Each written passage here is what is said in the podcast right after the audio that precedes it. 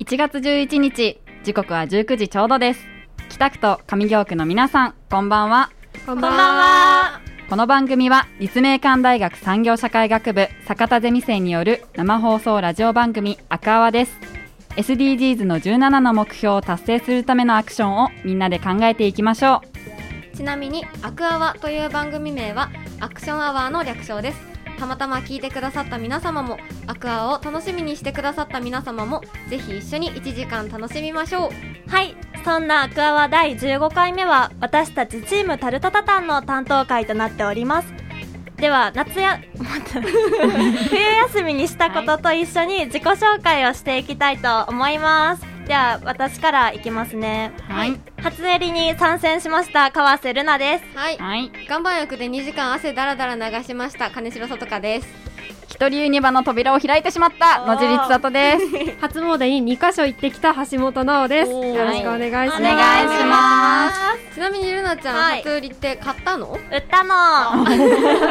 パレル店員としてバンバン売ってきました。へおーーすごいいいねいつから働いてたんえ1月2日から店内すごいね60%オフですとかあんなのって一生言ってたすさすがですねちーちゃん一人ユニバどうでしたねもうねみんな一人ユニバ超おすすめです、マジでは寂しくないのい、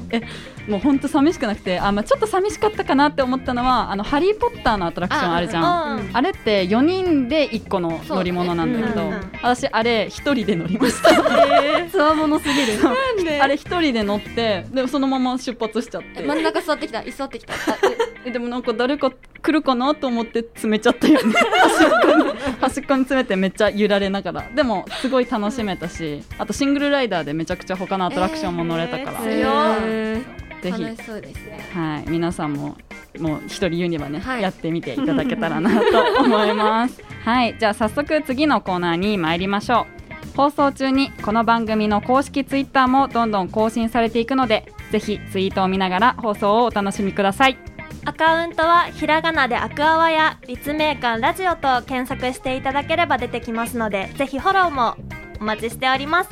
皆さんも「ハッシュタグアクアワ」をつけたツイートをして一緒に番組を盛り上げましょうはい、そして今回は最後のみんなのタルトタタンのコーナーでインスタグ、えー、坂田ゼミ公式インスタグラムも使っていきたいなと思っているので、ぜひ同はいじようにアクアワとか立命館ラジオで検索していただければと思います。はい。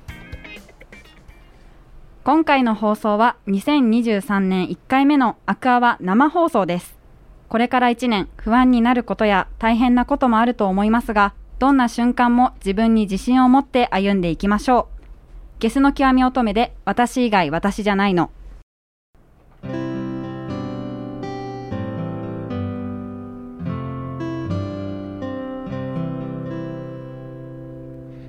アクション記念日地球の未来を守るため世界の未来をより良くするため達成すべき SDGs の17のゴールこのコーナーでは私たちが学ぶ京都を中心に SDGs に関わるアクションを取材し活動を始めたアクション記念日から現在に至るまでのお話や思いに触れていきます願わくば私たちと聞いてくださる皆さんにとって今日がアクション記念日になりますようにチームタルトタタンでは SDGs の17のゴールの一つ12番目の「作る責任使う責任」を取り上げます今日は「衣食住の食」第1弾をお届けしてまいります今回チームタルトタタンでは野尻と川瀬が京都産業大学経営学部マネジメント学科伊吹ゼミ13期生代表の大分純喜さんゼミ生の山内結菜さん奥台つぐみさんにインタビューさせていただきました。はい、とはいいうわけで、今回初めて大学生にインタビューをしてきました。であの本当に同い年なんだよね3回生そでうそうそううんうんどっちも3人とも同い年なんだけど、うんすごい真面目な方でいやほんねまに同い年と思えんぐらいしっかりしてる本当にで男女関係なくすごく仲も良くて、ううんんあと昆虫食への熱い思いもね聞けたので、えーはい、いいな、聞きたかった。まあ、本当に今回の、ね、放送でぜひ、はいこのお三人方のことも、まあ、ちょっと感じてもらえたらなと思います。うんはいはい京都産業大学経営学部マネジメント学科伊吹ゼミ13期生は昆虫食主にコオロギを使った食べ物の普及活動を実施されていました少し聞きたいんやけどさとかちゃんとなおちゃんの2人は昆虫食にどんなイメージある、うーんやっぱり私はこの取材先を調べて見つける前は、うんやっぱこのゲテモノちょっと罰ゲームうんでいやいや食べるみたいなわわかるちょっとね見た目がねうんそうそうそう、ん抵抗あったりもするえーって感じのイメージ、うんうん、私でも高校の時に個人的にやけどなんか同級生がスーパーフードみたいな感じで昆虫食を紹介してたのを知ってたからへーちょっとそういういいっていうかイメージも持ってたうーうんじゃあいろんなイメージが昆虫食にはみんな持ってるってことやねそうねうん、はい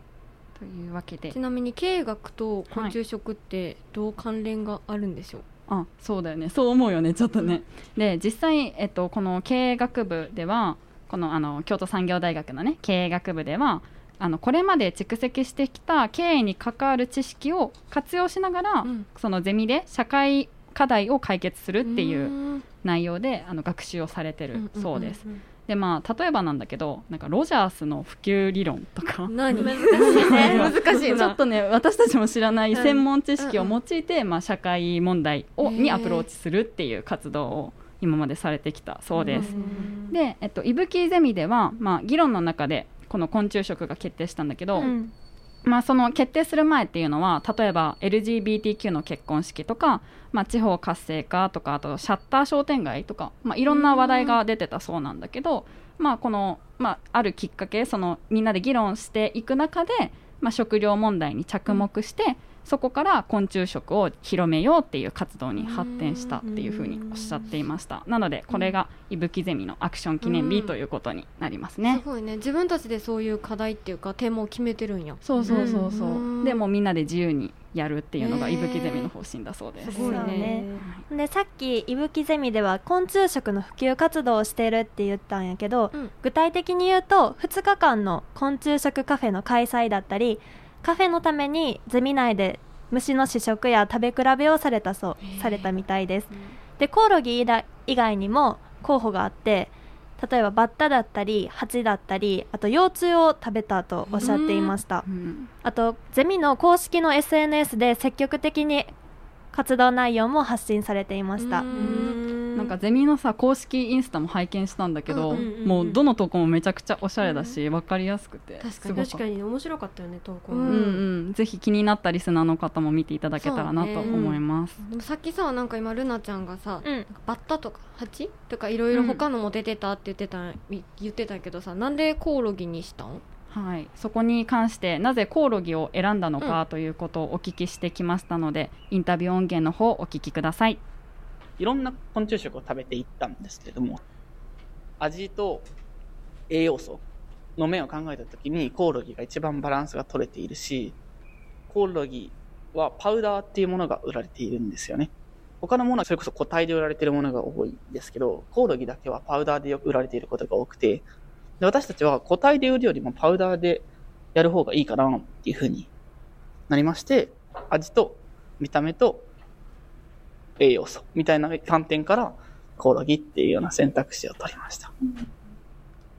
はいということで他の虫バッタとかハチとか昆虫と比べた時にコオロギの方が味が良くて栄養のバランスもいいということと、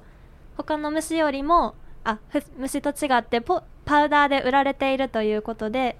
コオロギを選ばれたそうです。ん確かにうんさっきさ栄養素って出てたけどさ、うんうん実際コオロギってどれぐらい栄養素があるのうん、えっとね、例えばパスタに、えっと、コオロギパウダーを 8g 入れてみると、必須アミノ酸が1日の最低限量取れる、るうんすごいな、だからもうサプリみたいな感じでさ、うん確かにそう気軽に栄養素あの普通の食事だと足りてない栄養素が取り入れられるっていうことだよね、うんうんあと皆さんタンパク質と聞いて、うなんか思い浮かぶものあります食材でささみ、ああそうだよね、うんトレーニングとかねそうそ うそうもうそのささみとかあと、えっと、胸肉鶏の胸肉とかが思い浮かぶと思うんだけど、うんまあ、例えばコンビニのサラダチキンで 100g あたり 25g タンパクク質が含まれてるのね、うんでじゃあコオロギパウダーはどうなのかって言った時に、100g あたりなんと 70g 70? ほぼタンパク 質そうそうそうすごすごいい,、なよね3倍ぐらいあんねんなそう、うん約3倍だから、うんもう効率よく、うんもうあのコオロギパウダーを取れば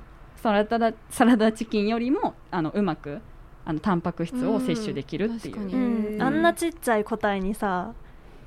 あのタンパク質がすごいたくさん含まれてるのって意外よな、んうん、確かに確かで次に味に関してカフェのおすすめメニューを聞いてきました代表の大分さんはスコーンがおすすめだとおっしゃっていてでし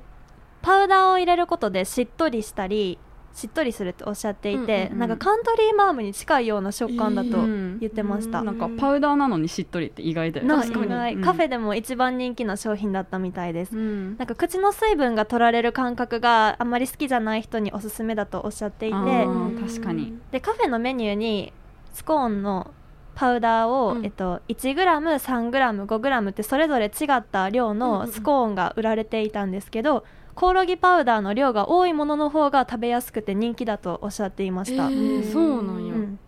で山内さんと奥大さんは海鮮クリームパスタがおすすめだとおっしゃっていて、うんうんコオロギパウダーの味と甲殻類との味がの相性がいいとおっしゃっていましたあーそうなんや、うんなんかすごいな甘いのにもうん入れれるし、そういうさご飯っていうかさ、うんうん食事系のにも使えるってめっちゃなんかいいな汎用性高い、確かに万能だよねそうそうそう、うんあとねコーヒーに入れたら、うんナッツの風味になるらしえい、 ー飲み物まで使えんのそうそうそうもうオールマイティだよねすごいなうん、味が変わるんよそうそうそう今言ってくれたみたいにそのもの入れるものによって結構味変するっていうのも、そのコオロギパウダーの魅力面白いなそんな食材、うん本当になんか面白いよねなんかいろんな味が楽しめて、うんうんはいでえっと実際ここまで聞いてみたらはい、ちょっと食べたくなりませんはい、うんなりました。はい、 はいというわけで取材先で教えていただいた、えっと、無印のコオロギせんべいっていうものがあるんですね、うんでそれを今回あのこのチームタルトタタンのメンバーで食べてきました、ははいはい、は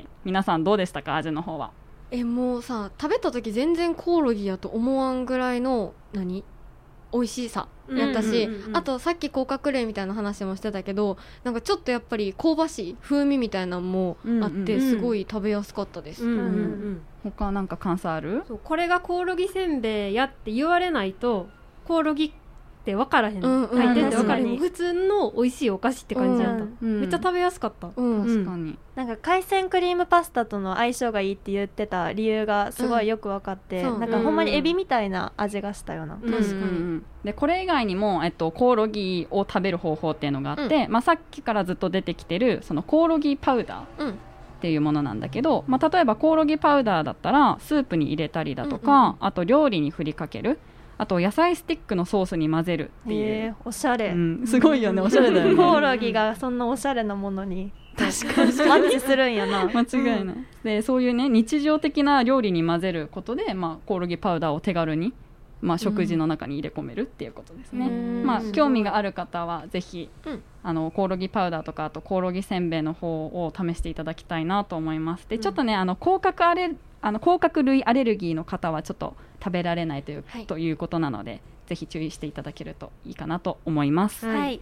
で実際食べてみて分かったと思うんやけどコオロギを使った製品ってほんまに虫が使われてるのか分からんぐらい食べやすくて、うんでいぶきゼミのターゲット、えっと、カフェのターゲットは昆虫食を食べたことがない人だったから初めに虫に対するイメマイナスなイメージを払拭して虫の虫を食べることのハードルを下げようとしました、うんうんだからできる限り癖のないコオロギパウダーを使用するという工夫をされましたうんはい、でここまでね消費、まあ、食べることうんうんのお話をしてきたと思うんですが、まあ、生産の面でコオロギパウダーがどう SDGs と関わっているのかをお聞きしたのでその音源をお聞きください。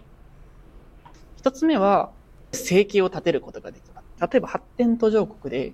農作物が育たない地域だったりだとか、何も育てられないようなところの方々だと、安全面だけ担保して昆虫を育てることによって、それが今後食糧危機ってなった時のビジネスになっていくことによって、発展途上国のいわゆる GDP みたいなところが上がってくる。いわゆる貧困をなくすという面では、すごく SDGs につながってくる部分なのかなっていうふうのが一点で、2点目みたいなところで言うと、気候問題にもつながってくるかなっていうふうに思っております。どういうことかというと、牛や豚のゲップみたいなものであったりとか、そういうものって気候変動にすごく影響していて、なんか人間の呼吸で二酸化炭素が多いっていうものは多分聞いたことあると思うんですけど、実際そこと同じぐらい多いなっていうのが牛や豚のゲップみたいなところもあって、昆虫食が普及してくると、そこの出てくる二酸化炭素の量であったりだとかっていうのが変わってくるなっていうふうに思っていて、で、その影響で気候問題が、いわゆる地球温暖化って言われているようなところが、えー少しでも解決につながっていくのかなっていうふうに考えております。はい、というわけで、まあ、生産の面でコオロギパウダーが SDGs と関わる面っていうのは、まあ、主に2つあるというお話でしたね。うんで1つ目が発展途上国のビジネスになることで貧困を解決できるという、まあ、メリットですかねうんが1つとあともう1つが、えっと、その家畜の減少って言ったらいいんですかね、で、えっと、気候問題が解決できるというメリットがあるとおっしゃっていました。すごいねなんか消費だけじゃなくてさもうそんなところまでコオロギの力が計り知れなさすぎてうんびっくり確かに確かにもう世界にね影響を与えてるよね、うん、で次にいぶきゼミの方々に活動をやってみてやってみて見えた課題をお聞きしてきたんですけどそれが食べるまでのハードルの高さでした昆虫食って見た目的に下手物っていう印象だったり罰ゲームで食べるものっていう固定観念とかそういう負のイメージがあることが問題だとおっしゃっていました、んだからやっぱりそのいぶきゼミもそうだけど私たちみたいにその SDGs を人々に伝えるっていうことがとても重要になってくうんうるんっていうふうに,、確はい、思いましたうんうんで最後にいぶきゼミ13期生代表の大分さんにリスナーへのメッセージをお聞きしたのでその音源をお聞きください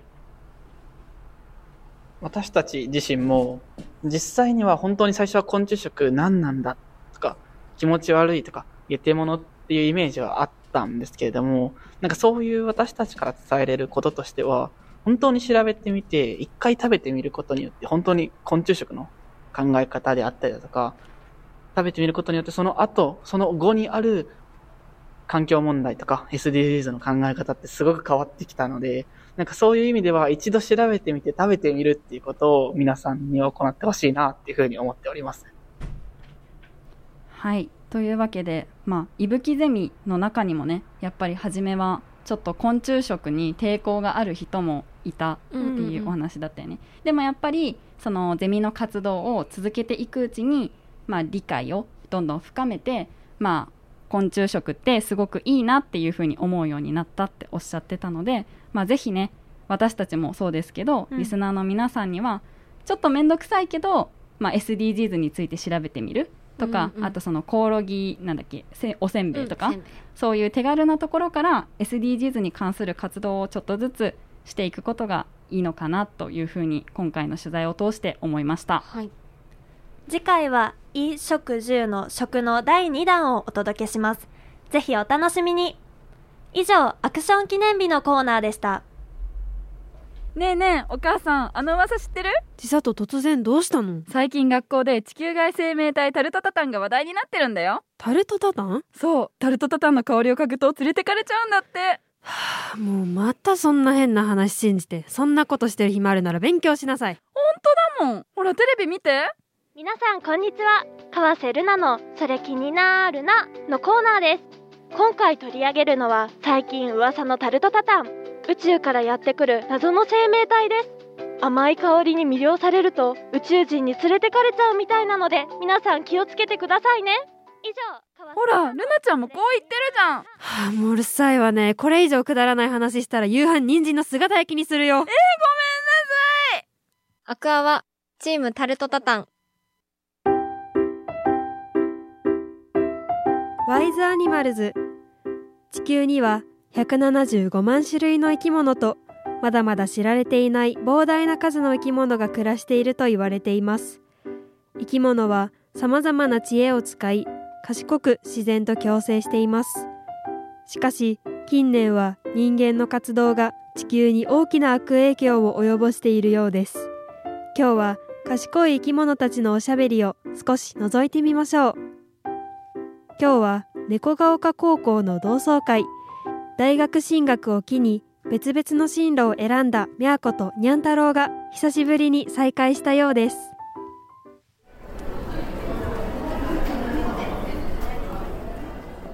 にゃん太郎にゃん太郎だよねえ、みやこちゃん久しぶり。高校卒業して以来だよね元気だったうん、最近はネズミハントサークルでバリバリ体を動かしてるんだ。見て、走り込んで立派になった僕の足を。へえすすごいねそういえばみやこちゃんって地元を出て都会の大学に通ってるんだよね。そうなのもう猫が多すぎてよく猫酔いしちゃうんだけどなんとか楽しくやってるよそっか。でも一人暮らしって大変じゃない都会って物価が高いって聞くし。うん家賃も大好きなチュールもこっちよりずっと高くてバイトしてても結構厳しいんだよねやっぱりそうだよね。でもにゃん太郎は実家暮らしだからそんなにお金に困ることなさそうだよね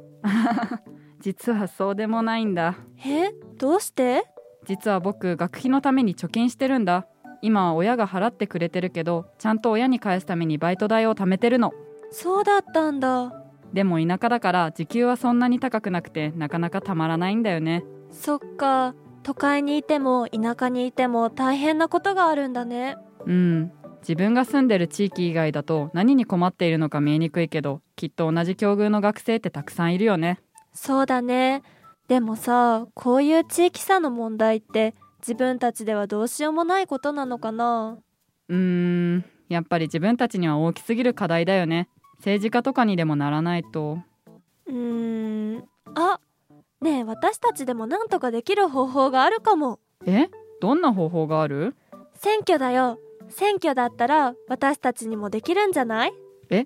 立候補するってこと違うよそれもなかなか難しいでしょそうだよねじゃあどういうこと投票に行くってことだよ投票それと地域差の問題ってどう関係ある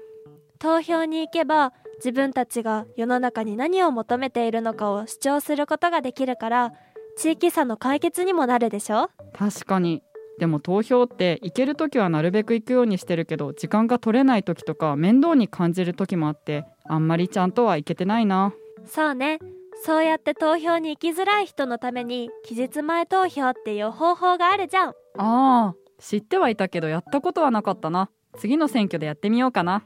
うんうんその心意気でもね問題はそれだけじゃないのまだ他に何か今は私たちみたいな若い世代の投票率が高齢世代の半分でとても低いことも問題になってるのなるほど投票に行っても自分たちの意見が反映されている実感がなかなか得られない原因はそこにもあるんだねそうだからこそ若い世代の意見を反映させるためにも投票に行くことはとっても大事なの確かに投票に行くって自分たちが自分たちのためにできる一番身近なことだよねそういうこと投票することで誰もが暮らしやすい世の中になっていけばいいねえちょっと待ってそうなればチュールプレミアムも買えるようになるよねおしまい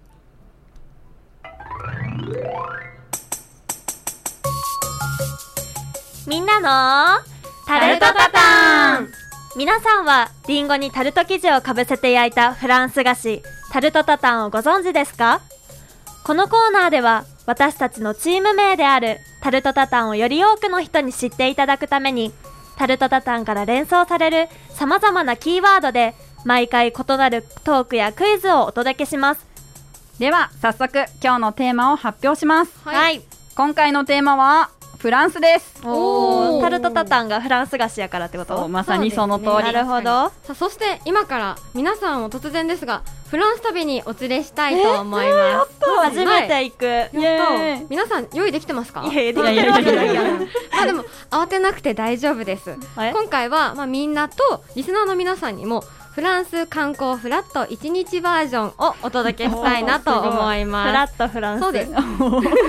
気づいたうん。気づいた。なのでリスナーの皆さんも手ぶらで大丈夫ですあでも坂田ゼミの公式インスタのストーリーに旅の様子を上げていきたいなと思うのでおー上げますそちらチェックしてくださいはーいそうですだから皆さんはスマホだけ持ってってくださいはーいじゃあ早速行きたいと思いますさあここはシャルル・ドゴール空港というフランスパリにある空港に到着しましたもうフランスの匂いがします。おするね、海外の空気。うんそうですで今回、まあ、フランスのパリを中心に旅していきたいなと思いますはーい。で今ちょっとフランスの匂いがって言ってたんやけど皆さん、フランスで行ってみたいところはどこですかエッフェル塔おあおーいいね凱旋門。他は他はルーブル美術館。おおいいねーまあじゃあ早速最初の目的地に移動していきたいなと思いますはーい空港から電車で1時間ほどやってきましたがさあ皆さんここはどこでしょうん？うどこですかここ門もう知ってるでしょ名前凱旋そう門ですフランスといえばまずこのね凱旋門ですみんなこの凱旋門聞いたことあるし絶対見たことあると思うんやけど、うんうんうんどんな建物建造物なのか知ってますかえ知らん門ただの門お実はね凱旋門は1805年にあったアウステルリッツの戦いにおいて、うんフランス軍の勝利を記念して皆さんご存知ナポレオンおそうがが建設を命じたものなんですへーへ知らんかった。ドーンと立ってるやん、うんこれ30年の歳月をかけて作られたそうですええ長すぎん。なじゃあもう初めに作り作った人と最後完成した時作った人は全然違う人ってあこことれはどううだろうでも絶対立ててるうちにさ、もう何作ってたってなるよ な。なりそう確かになりでちょっと今今皆さんここどこに立ってるでしょうかえ？どこここ？まあそれは分かんないねうん分かんないと思うんやけど、ちょっとじゃあちーちゃん地図見てみてくださいはーい。えっと今いるのはシャンゼリーゼ通りです。おそうですここがシャンゼリゼ通りなんですけどシャンゼリゼそうそれそれ少しね凱旋門から離れたところに立ってるんやけどはいで地図見てもらうと分かるんやけどねうんと凱旋門って実は広場になってて巨大なロータリーになってるんですよ、へー凱旋門自体がほうほうほうそうでこの今立ってる道含めて12本の道路がここに繋がってます、うーんそうでせっかくならさ麓行きたいいやや行んき行たきいたいそう行きたい。登ってみたいやんえ登れるえ登れるのそう凱旋門って登り登れるのたいそうなんですけどじゃあどうやってこの道路渡りますかえーっと信号がないのよく見たら頑張って車をささって避け避る。け避るけていくえ飛び越えたらいいんやろ？うん車を。ちょっとむずいあーねジャンプちょっとむずいんやけどこれ実はと凱旋門に行くのにと地下道がありますこのシャンゼリゼ通り側と反対側に2つあってそこを通ると凱旋門の麓に出ることができますーで今屋上に行ける行ってみたいって言ってて登ってみようって私言ったんやけど、うん登ろう。今日は時間がないので登りやねんませんせっかく来たのにまあまあまあすごいいい眺めだっていう噂なのでフランス登ろうによそう訪れた際にはリスナーの皆さんも凱旋門の屋上ぜひ登ってみてください。あー凱旋門バイバイ写真だけ撮っとくなはい、いいよ。まあ、名残惜しいけど、そろそろ離れますよ。はーい。バイババイイ。バイ。さあ、時刻もお昼過ぎましたが、そろそろ皆さんお腹空いてきたんじゃないかなと着き。まペしコペコうんですよね。ここで軽食を食べに移動しましょうか。おーフランスパンですかフランスパンどうだろうちょっと行ってみようか。で、さっき歌もね、歌ってくれてたんやけど、シャンゼリゼ通りを歩いてお店に向かいます。聞いたことありますよねこの通り。うんシャンゼリゼ通り。あるある有名ねそうでまあおしゃれなイメージとかあると思うんやけど、うん実際にねいろんなお店がありますファストファッションから高級店まであるんやけどへルーナちゃんが好きそうなフランスのコスメもああそうああるデのィオールですねお正解正解おーそうフランスのコスメ意外といろいろあってねうんなおちゃんのね下地のねあ、そう、私がいつも使ってるそうラそうロッシュポゼの下下地地。とかへもーフランスらしいです意外よね結構いろいろあるんだそうね。そうそうポールアンドジョーとかもやんなそうそうそうそへうーフランスのメーカーめっちゃ多いね。うん多いのよお店見えてきましたおお。なん可か愛いめっちゃ緑の外観ですそうね正解あれですめっちゃめっち可ゃ愛そいう可愛いんやけどあれが目的地のうんラデュレです、えラジュレってなんか聞いたことあるようね。ん大阪のルクアにも入ってるそううん正解実はこれ日本にも出店されてる出店されてるお店なんですけど、うんうんぜひ発祥のフランスの地で食べてみたいなと思いませんか、ねやは最ーい高食じゃあ実際に入ってみましょう、はーい。めっちゃきらびやかうんべたい。ねマフカラロンンスっが。ぽいねマカロン可愛い。そうぎっしいりい並んで匂るいするあいっぱいマカロンあるね、うんあるんやけどマカロンってねこれとレギュラーいつもあるものとうん限定のもの合わせると、いつも十数種類10種類以上え用意されてるねすごいいよねすごいいっぱい食べたいそううんじゃあみんな好きなの選んで食べていきましょうあーやでりもます水色がいい。あ私は黄色好きやし黄色のマカロニあすちょるっとね味わか んないしね私ピスタチオ好きやかあ確らかそにれにするあー、美味しそう、あーそ美味れし。絶対美味しい一番賢いそ選うびね方、じゃあ皆さんここで突然ですがはい。フランスの食べ物に関するクイズを出題しますえゆっくり食べまさあ、せて。ね思った食べながら 答えてはい、 はい、皆さんには今から4つの音声を聞いてもらいますはい。はいすべて同じある食べ物の名前を読み上げている音声です、うーんで、その中の1つだけフランス語になってますえ他の3つの選択肢は例えば日本語みたいな感じで他の言語で流れるので、もう同じ意シ味かンプルにそうシンプルにフランス語の選択肢を選べばいいだけ ですえガチクイズじゃん、ちなみにこのクイズ、タルトタタン愛があれば答えられる問題になってるのでお、ーリスナーの皆さんもぜひチャレンジしてみてください。ははあさあ、じゃあ行きます。1番、 Äpple. Äpple. 2番、 Pomme. Pomme. 3番、 Massen. Massen. 4番。 Lacus. Lacus. いやーもう簡単やね。楽勝やお、わ。ルナちゃん分かった顔してるえね。ルナ最後に言うにしようか。はいじゃあちーちゃん。はい私2が好きなので2 2番。じゃあなおちゃん。全然ピンときてないねんけど、んなんか一番がフランス語っぽかった気がおじゃあ最後。する。はい。もうルナちゃん答え当ててやって言いますうんはね。い二番、ポム、リンゴ。正解さすがあそうですようんするそっか皆さん、チームタルトタタンの由来であるコスメのタルトタタンポムのお話、第2回の放送でしたの覚えてますかポムは、まあ、フランス語でリンゴっていう意味なんですね。うんうん。そう。なので、まあ、ち、この皆さんは復習ですね。確かに。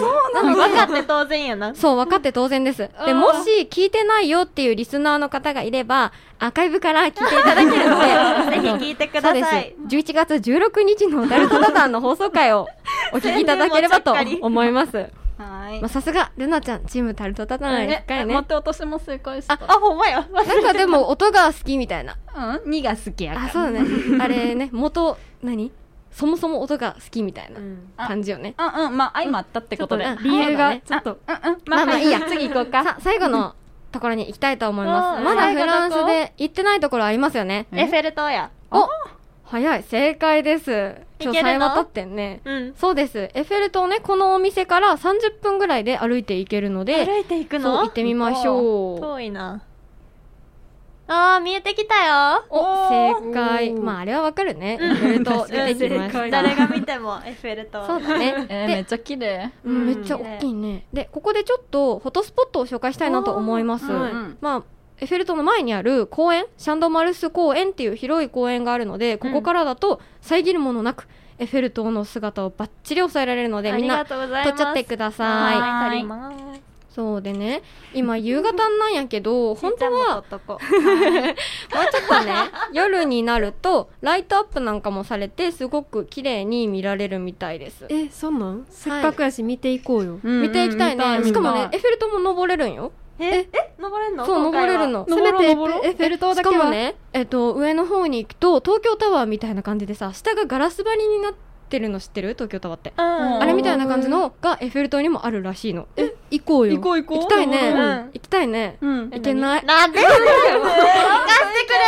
そう今日はまあ時間がないし帰りの飛行機もあるのでもう帰ります、よえどうでしたか、いやでもまあ一日でこんだけいっぱい回れたらまあ満足かな満足確かにまーぎっしりしてたね。はいあありがとう充実してましあた。もうガイドが上手でもう最高でした楽しんでいただけたならよかったです。まあそれでは弾丸超弾丸でしたが、まあフラット1日バージョンなので今回のフランス観光はここら辺でおしまいとなります。ははいさあスタジオに戻りましょう。はいはい皆さんお疲れ様でしたただいまはいスタジオに戻ってきましたがそろそろお時間もやってまいりましたリスナーの皆様もフランス旅楽しんでいただけましたでしょうか次回のみんなのタルトタタンのコーナーはスイーツをテーマにお届けします。次回もお楽しみに。以上、みんなのタルトタタンのコーナーでした。フランスの旅はいかがでしたかこのコーナーで皆さんもどこかへ旅したくなったのではないでしょうかそれではお聞きください。オフィシャルヒゲダンリズムで旅は道連れ今日もよく寝たいい朝だんなんか外が騒がしいな空を見上げてみんなどうしたんだうわ空からタルトタタンが逃げないとこんな時に誰なんだよ我々はタルトタタン星人だ。やばいやばいやばいやばい家の前に宇宙人まで来てるタルトタタンの香りも強くなってるしこのままだと魅了されて連れ去られちゃうそうだラジオラジオを聞けば魅了されないはずせーの、赤はよしよし、これで大丈夫。ふぅ、なんだかいい気分になってきたなアクアは、チーム。タルトタタン。 1月11日ただいまの時刻は19時42分ですそろそろお別れのお時間です2023年一発目のチームタルトタタンの放送、皆さん、リスナーの皆さん、いかがでしたでしょうか私たちの放送でいい年明けを感じてもらえたら嬉しいです。うんあのみんなのタルトタタンでさ、はいフランス旅行したけど、うん、こう年明けらしく今年2023年みんなは行きたい場所ありますかあーなんかルナどこ行きたいとかはないねんけどホカンスがしたい、あーホテルでねいいあそうそうホテルで過ごしたい、確かにゆっくりするのめっちそうゃいいね。なんか優雅なことしたい何すんのアフタヌーンティーとそうか そんなんしたいすごいね。めっちゃいいやん似合うわ。やってそう、やってそう もうすやでにりね。うん叶えられるように頑張るわ、うんはいさとかは私どうしようかなってずっと考えてたんやけど、うんもうみんなのタルトタタンのフランスをやりすぎて、うんフランスが染みついて、フランスに行きた い。ああーでも特にあのねモン・サン・ミッチェルってわかるうんうんうん。あれを入れたかったんだけどちょっとね時間なくて何せかせかっていモンサンミッチェルっうサントシャペルサントシャペルもあるね、うんあるんやけど私はモン・サン・ミッチェルに行きたかったのすごいね綺麗なのうんへー 私も私そのフランス旅行で言ったらあのサントシャペルって言ってあのなんだっけステンドグラスうんうんうんがすごい綺麗なところがあったのであー調べてたら出てきたのそこもねせっかくだったから今回の旅に入れたかったかけそうど、だね入れれなかったからぜひね行きたい現地に行って行きたいあー行き行たきたいいねちーちゃんは私はちょっとちょっと海外怖いぜなので 私ちょっとは、わかるわかるよまあ、私行くとしたらとりあえず関西を全部制覇したいかもあもうまだ行けてないとこも多い,、うんどこなの多いから、えっと、今県都道府県で言うと和歌山とかあーあアードベンチャーワールドとかいいやんあ本当に行ってみたい白浜とかやんなうんうんうん、行ってみたい行あきたい海ねとなんか大阪とかおすすめのとこあったら行ってみたいなと思う大阪か私この前初めて道頓堀行ったよ大阪人やんうんな住んでるけど初めて行った嘘本当ええグリコとかあ見た遠目に見てきたもうぜひね関西、まあ一周じゃないけどわかっうたん改めてしたいなって、うんうん、なおはどんな感じ私はあの韓国うんに行きたいあーあ今年こそは K-POP 好きやもんなそう k p o p も好きだしあの何よりね韓国料理がめっちゃ美味しいのよ、うんあめーっちゃ好きやねんかんだから、そのインスタントをやったらこっちで食べれるけど、うんじゃなくて本場の料理屋さんで韓国のご飯を食べたいなっていう、あそうー確かになんかカンジャンケジャンとかあそうそうそなうんそかカうニのね醤油漬けあったっけああるいいねからザーザー麺ああのー中なんだっけ韓国式中華うんうんで有名なへーだ料理、韓国め式麺なんだけどそれがどうしても食べたくて、うんそうだからすごい現地に行きたいのあの高校卒業したらうん卒業旅行で行こうとしてたけど、あーそうだねね行けなかったからうんああーはいはい今年こそは、まあ、ちょうど4回生にもなるしね今年う度、んうんあの卒業旅行で行きたいなって、えーめっちゃいいいいややいんい一緒に連れてってやみんなで行こう、うん確かにうんチームタルトタタンでうさんまた旅行きたいほねんまや韓国って美容大国やからめっちゃ行ってみたい、うんあー確かに楽しみ韓国なら私も行きた い行きたいんよかかっいた行ってぜくひれぜるひ行きたいなと思います、うんお皆さん手元に何ですかなんかあるなんかある可愛いこのパンフレットがねえ皆さんありますよ。ピンク色のはい、このね今私たちが手に持っているのが、ラジオミックス京都の2023年の1月から3月までの番組表ということで、すごいはい、ピンク色の、かわいい、はい、パンフレットがありますよ。あなたとつながるラジオ局うん、い、いですねいいですね。 で、これ中開くと、はいえっと、番組表載っていて、うんまあ、私たちの、おはい、立命館大学坂田ゼミのアクアは、あったはい、もう、ちゃんとね、書かれてるので、あるね皆さんチェックしてほしいなと思います。はいで実際これどこで手に入れられるのかと思ったリスナーのあな た、は気いになる、気になるよね、うんはい市場あのえっとき地下鉄の烏丸線の市場駅から、えっと北山駅の間の駅には、えっと構内にこのパンフレットが設置されているということで、まあ私たちのねこのアクアワという名前が載るのも最後のパンフレットなので、はいぜひ皆さんにも見てほしいなと思います。大あと事に駅取っとこうそうだねそうだねちゃんと家宝にしてください。うんはいはいあと駅内あ以外だと、えっと、北王子のイオンモールにもあるのでぜひお手に取っていただけると嬉しいです。はいはい、あのこのねパンフレット手に入れたよとかあのリスナーの皆さんもさっき話してたみたいに今年はい今年こそ行ってみたい場所あったらあのぜひ放送の感想と一緒に「ハッシュタグアクアをつけてツイッターツイッターに投稿してみてください最後に今回の放送は本日の23時からラジオミックス京都で再放送されます後日ラジオミックス京都のホームページにてポッドキャスト一覧が更新されますもう一度放送を聞きたい方や聞き逃した箇所があった方はラジオミックス京都のホームページをぜひご覧ください次回の担当は琥珀組です1時間お付き合いいただきありがとうございました。それではさようなら。バイバイバイバーイ